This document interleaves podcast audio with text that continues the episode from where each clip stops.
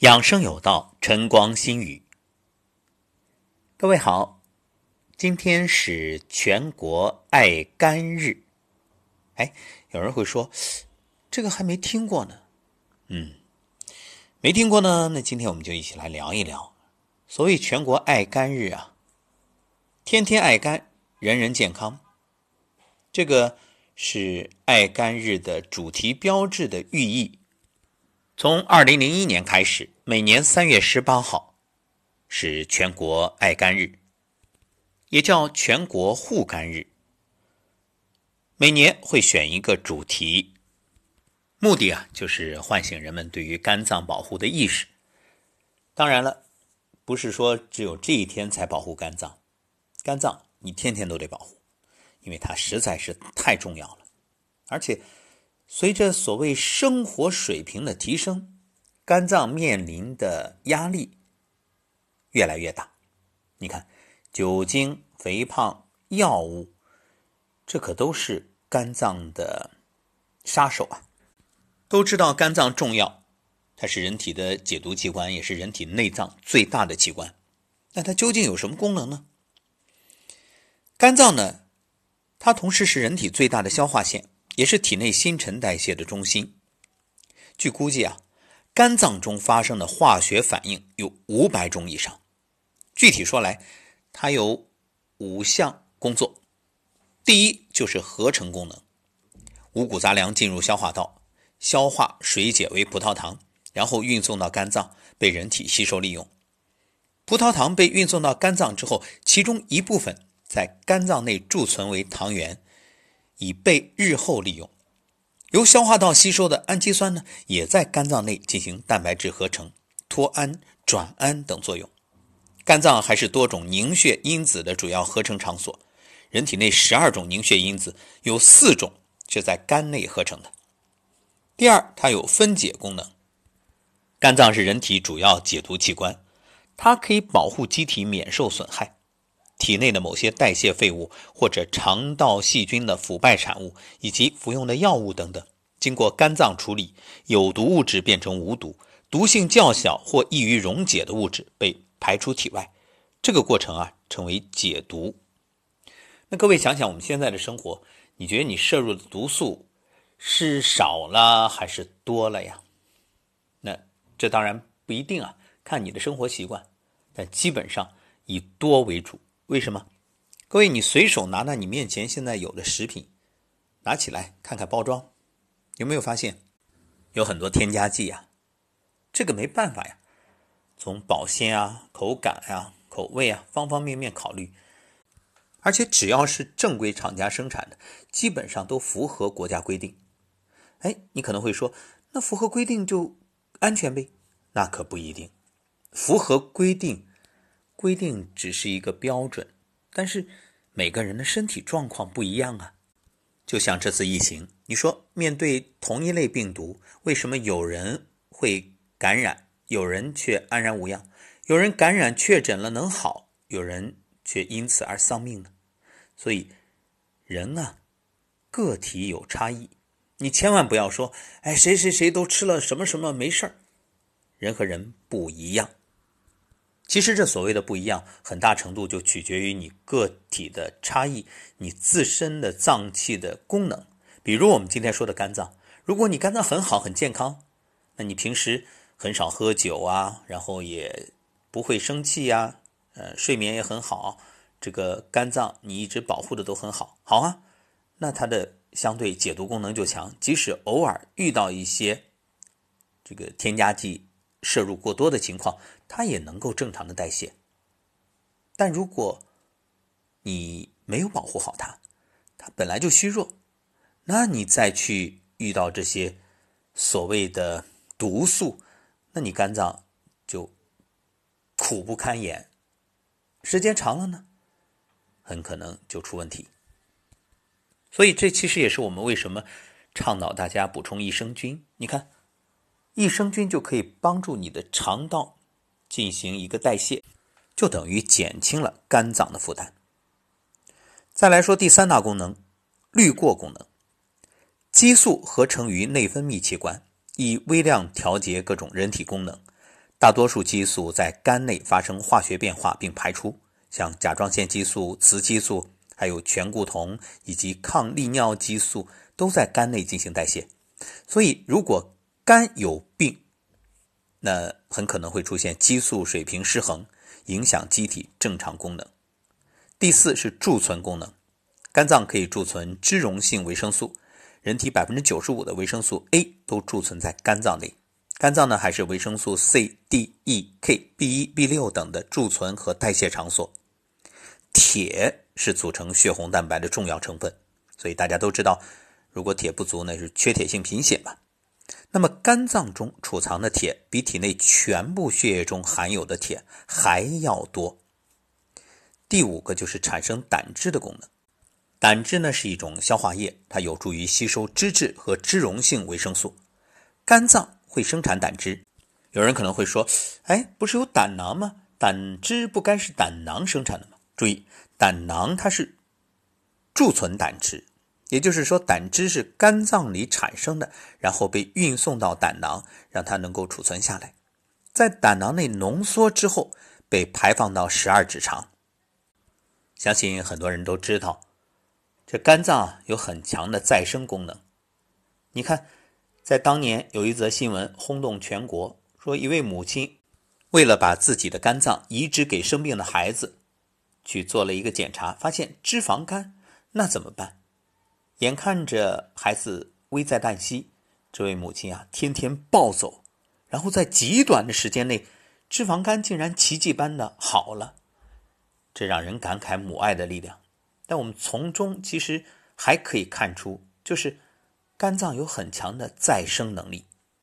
其实啊，肝脏不仅是再生能力强，它还是劳模，任劳任怨。也就是说，一般情况你都感觉不到它难受，不像你其他的部位，这个胃稍微沾点凉，哎呀疼啊。肝脏就不会，它坚强的很。所以带来的后果就是，一旦你感觉到难受，去医院检查，才发现已经到了晚期。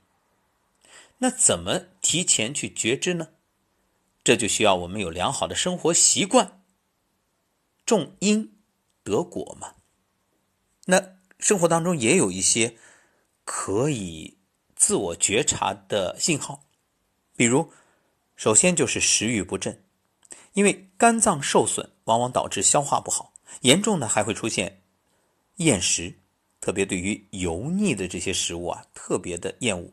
还有恶心等等，这主要是因为肝细胞大量受损，分泌胆汁的功能降低，影响脂肪的消化。你消化不了，你当然不舒服。还有易疲劳，肝脏有问题导致食欲不振和消化吸收受阻，进一步的出现能量不足，长期如此就导致人体容易疲劳。另外呢，蜘蛛痣和肝长，如果你的大鱼际、小鱼际。那出现这种肝长的状况，什么叫肝长啊？就是一片一片的充血的那种反应，就是大片的红色的，有斑块有斑点。为什么叫肝长呢？就是因为这反映的是肝脏病变，像慢性肝炎、肝硬化患者都会出现这样的状况。所以反过来，如果有这样的状况，那你赶紧要引起注意了。这其实反映出来的就是你的体内雌性激素过高，刺激毛细动脉充血扩张，时间长了形成这种肝胀。另外呢，还有蜘蛛痣。蜘蛛痣是特发性毛细血管扩张症，是皮肤小动脉分支末端扩张形成，像蜘蛛一样，它可能会出现在身体的各个部位。青春期的女性。如果出现这种蜘蛛痣，这是正常的。蜘蛛痣的人啊，他体内的雌性激素是常人的几十倍，所以我们说青春期的女性正常。但是，除了儿童和这种青春期女性之外，如果你出现了蜘蛛痣，那百分之八十的可能是有慢性肝炎或者肝硬化。另外呢，如果经常有牙龈、鼻子出血，这也要。去查一查肝的功能，为什么？因为这很可能是肝脏异常而导致凝血因子合成异常，出现频繁出血的症状。还有黄疸，这个也与肝功异常有关。因为当肝脏有问题，会导致胆道受阻，这时胆红素无法顺利排泄，胆红素代谢出现异常，就会引起黄疸。有黄疸的人啊，在黄疸出现前几个月或者出现后一年，还可能发生全身性的皮肤瘙痒。那说了那么多，究竟该怎么去养护我们的肝脏呢？各位，后悔无益，觉今世而昨非，那咱们就亡羊补牢。第一，定期的体检有必要。特别是四十岁以上的男性，曾经感染病毒性肝炎，或者长期服药，或者家里有这个肝癌的家族史，还有呢，就是你经常喝酒，那不用说了，肯定你得查一查到底肝的功能怎么样了。第二啊，要坚持锻炼、养生的运动，因为运动啊可以增加身体的代谢，提高免疫力，帮助肝脏抵御疾病。像有脂肪肝的听友啊，你可以通过运动消耗多余的脂肪，这样呢，帮助肝脏减负。我们已经提供过多种运动的方案供大家选择，无论是站桩、颤抖功、太极养生步、八段锦、五禽戏都很好。你去网上找，呃，包括我们专辑里面搜索一下都有。这些啊，适度的运动可以有效的。来降低身体的负荷，同样呢可以减轻心脏和肝脏的负担。再有，这个大家都知道，少喝酒。很多人说，我知道我做不到，做不到，那你赶紧去医院做个检查，你看着检查报告，你一定能做到。再来说说睡眠，一般来说啊，肝脏在晚上的十一点，也就是子时开始进行。自我修复，那么这个时候进入梦乡，就可以让他休息一下，调整一下，第二天起来啊，精神振奋，神清气爽。那如果你到了夜里还在熬着，还是各种的消耗，各种的应酬娱乐，那你想想看，连续加班你都不愿意，肝脏就干了吗？他被迫干，被迫干，那最后只能是提前报废。再有就是心态平和，那经常抑郁的人最容易肝气郁结，而爱发脾气的人呢，容易肝气横逆，所以这两者都不好。我们说过与不及皆为病，不偏不倚，以中为度，要心平气和、乐观开朗，这就是好人有好报。当你情绪好，跟谁都乐呵呵的，那你的肝肯定没问题。还有。经常呢补充绿色蔬菜，像菠菜、芹菜、花椰菜、黄瓜等绿色蔬菜，可以滋阴润燥、疏肝养血，对肝脏很有好处。另外有五类食物是肝脏最喜欢的，我们也给大家分享一下。因为肝脏是人体最大的排毒器官，健康的肝脏就可以避免像腹胀、便秘、嗳气等等诸多的问题，而且它也调节血糖。所以其实说起来，你什么痛风啊、糖尿病啊，都与肝脏有关，甚至冠心病都源于肝脏。所以建议大家有几类食物是可以养护你的肝脏的。一个呢是十字花科蔬菜，含有各种植物营养素、黄酮类化合物、类胡萝卜素、萝卜硫素和吲哚，能够综合帮助肝脏化解各类化学毒素和致癌物。常见的包括卷心菜、白菜、白萝卜。再说说海藻类，像海带、紫菜这些海藻类啊，能够帮助肝脏解毒，防止人体吸收镉等有毒重金属及其他环境毒素。褐藻所含的化合物能够减少骨骼对放射性粒子的吸收。还有一类就是豆芽，豆芽富含各种酶，能促进蛋白质分解吸收。第四类呢是富含硫化物的食物。洋葱啊、大蒜啊、葱啊这些富含硫化物的蔬菜，能促进肝脏生产谷胱甘肽，中和细胞中的自由基，起到解毒、抗衰老的作用。还有啊，就是浆果类的，包括黑莓、蓝莓、草莓这些浆果都富含植物化学物质，像花青素、多酚等，具有强效抗氧化作用，能够帮助肝脏保护人体细胞免受自由基和氧化应激反应的攻击。当然，在这里面效果最好的还是属黑莓。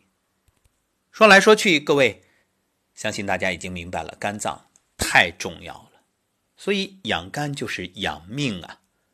那今天全国爱肝日，我们一起来爱护我们的肝脏，肝好身体就好。祝各位天天健康。